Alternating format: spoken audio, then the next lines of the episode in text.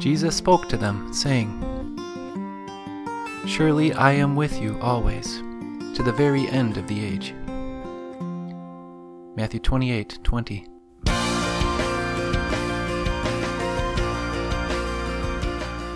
Welcome to Canaan Bound Podcast, a podcast designed to offer the Christian rest during life's journey, featuring music and devotional segments by those who support the teaching of the Wisconsin Evangelical Lutheran Synod, the WELS. I'm Tom Barthel, glad to be serving as your host for this episode. This is episode number 153. We'll begin with a devotion shared by Douglas Lane. He's serving as a professor at Martin Luther College. Easter Sunday, the Ark of the Covenant. From Exodus chapter 25, verses 21 and 22. The Lord said to Moses, Place the cover on top of the ark, and put in the ark the tablets of the covenant law that I will give you. There, above the cover between the two cherubim that are over the ark of the covenant law, I will meet with you and give you all my commands for the Israelites. And our second reading comes to us from Hebrews chapter 7, verses 23 through 25. Now, there have been many of those priests since death prevented them from continuing in office, but because Jesus lives forever, he has a permanent priesthood. Therefore, he is able to save completely those who come to God through him because he always lives to intercede for them. Bezalel. Do you recognize that name? In his day, in his field of expertise, he was known above all other names. Yet, in our era, you may not have even heard of him you may even have difficulty forming your mouth and lips to say and pronounce his name. Bezalel. Basal ale. So you may be thinking to yourself, why on this most celebratory day in history, when death itself was conquered by the resurrection of Jesus Christ from the grave, are we giving devotional time to a relatively obscure man named Bezalel? The answer lies in the fact that Bezalel was a master craftsman, a chief architect, an interior designer, and a supreme artisan above all others of his era. God chose Bezalel out of all the Israelites to be the general contractor of a building that was to become the central focus in the worship life of God's people, namely the tabernacle.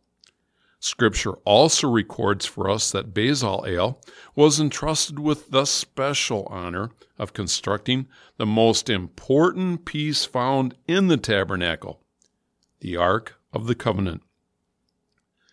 Bezalel carefully constructed the box where the Ten Commandments were placed. Yet Bezalel's job was not complete. He still had to fashion and build the most important piece of furniture in all of Israel. The covering, the lid to place on top of this box. The importance of this lid lay not in the gold, the wood, or the craftsmanship used in construction, nor were the golden wings of the cherubim arcing over the cover and the ark its most valued feature. It was the fact that God Himself would sit on that piece of furniture and dwell among his people on what was known as the atonement cover, the mercy seat of God. Look into that ark. There are the Ten Commandments.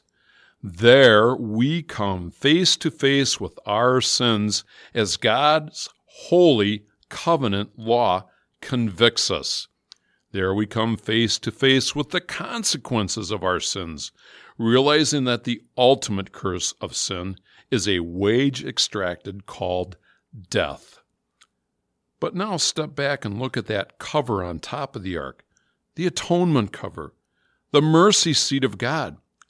Watch over the ages as different high priests entered the Holy of Holies on Atonement Day and sprinkled the sacrificed blood of an animal to signify the forgiveness of sins. Yet none of those priests, nor all the blood they sprinkled, were enough to cover our sin. That blood belongs to the Lamb of God, Jesus Christ, who is the Lamb without blemish or defect. Jesus is both the victim and the priest. Jesus is the spotless Lamb, and his blood purifies us from every sin. The grave is empty. Sin is atoned for. Death is conquered. He is risen. He is risen indeed. And we pray, Dear Jesus, you have made atonement for my sins. Your sacrifice blood covers me completely. You paid the price of death for me with your death. You conquered death once and for all by rising from the grave. Your ascension assures me of my own ascension. All the blessings associated with being at one with God are mine because of you. Praise be to your name. Amen. Here's a song by Tracy Fedke Never Alone.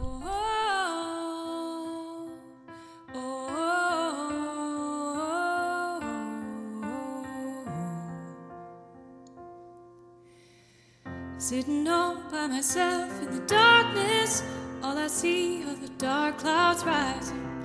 Seems there's no one around who hears me, who understands, understands. But then I hear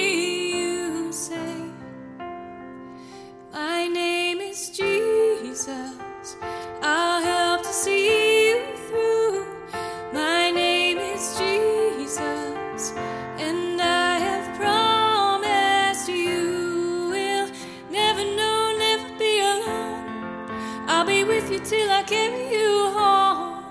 In the darkness, in the sunlight, no matter where you go. Thinking all on my own, I can fix things. All I see are my troubles rising. Seems there's no one around to save me. There's no one there,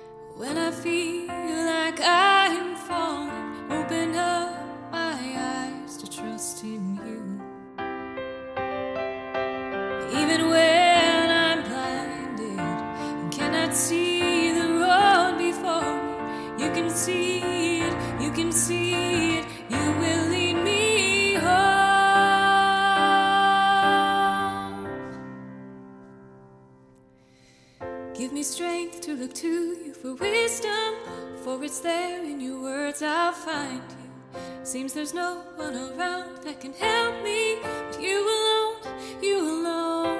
And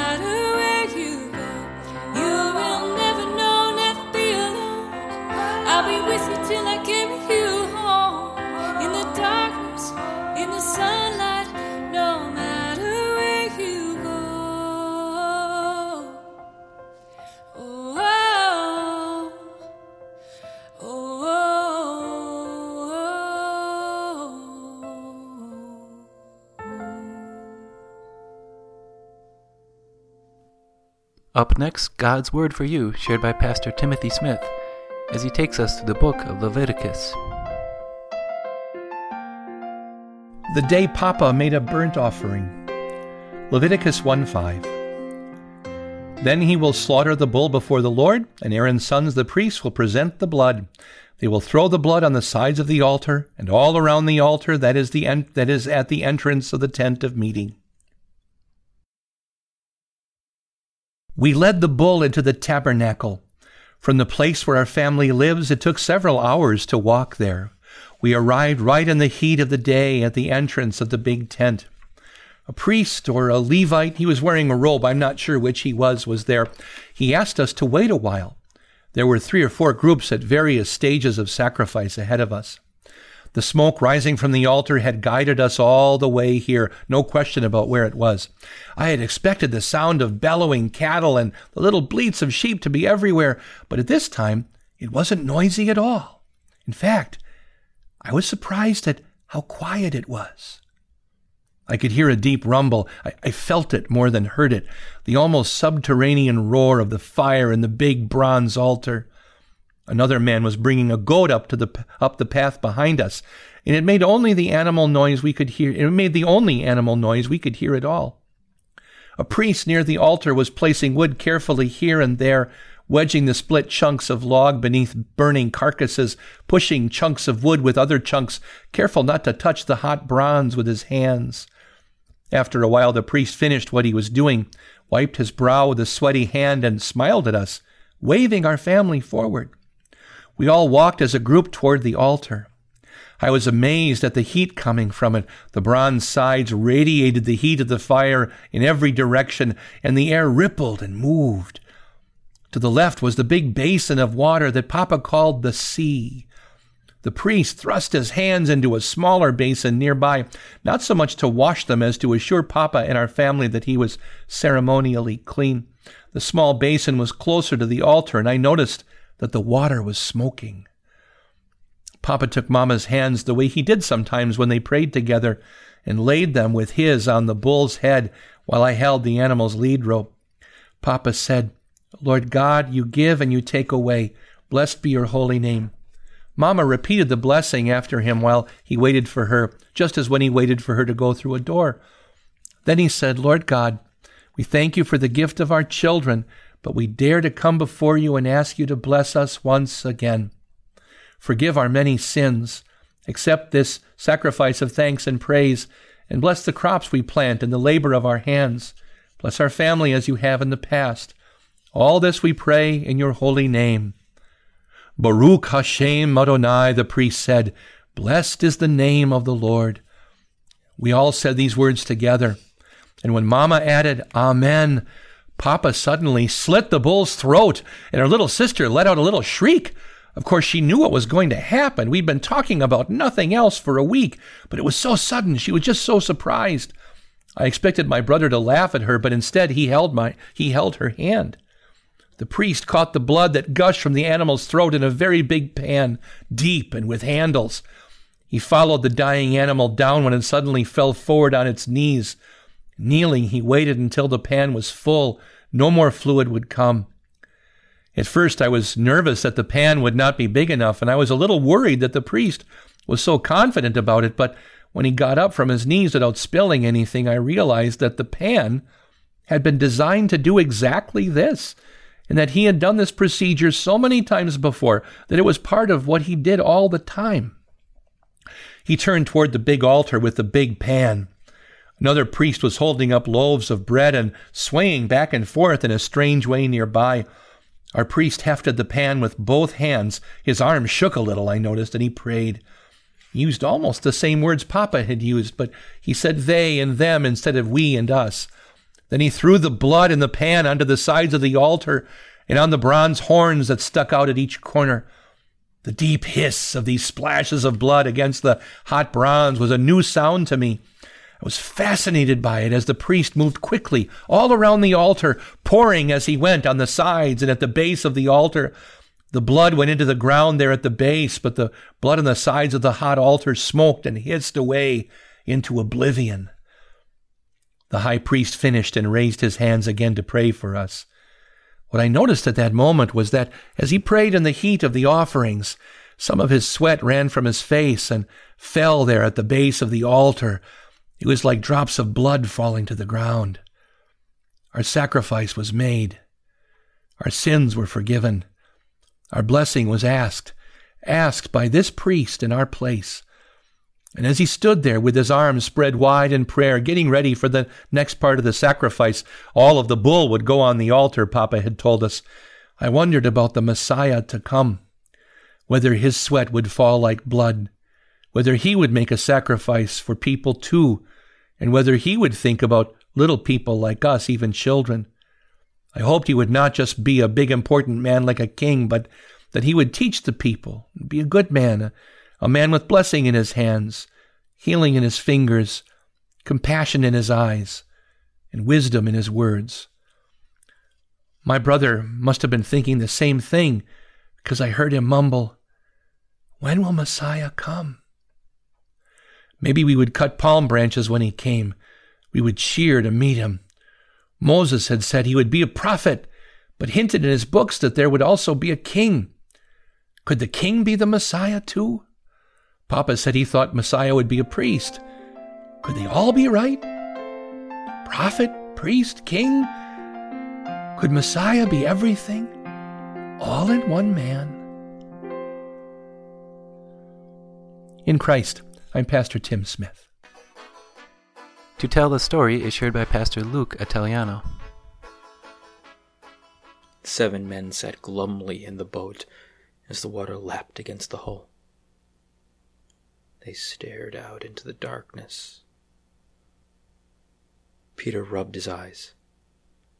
And this is why I quit fishing. James raised an eyebrow. Really? That's why you quit fishing?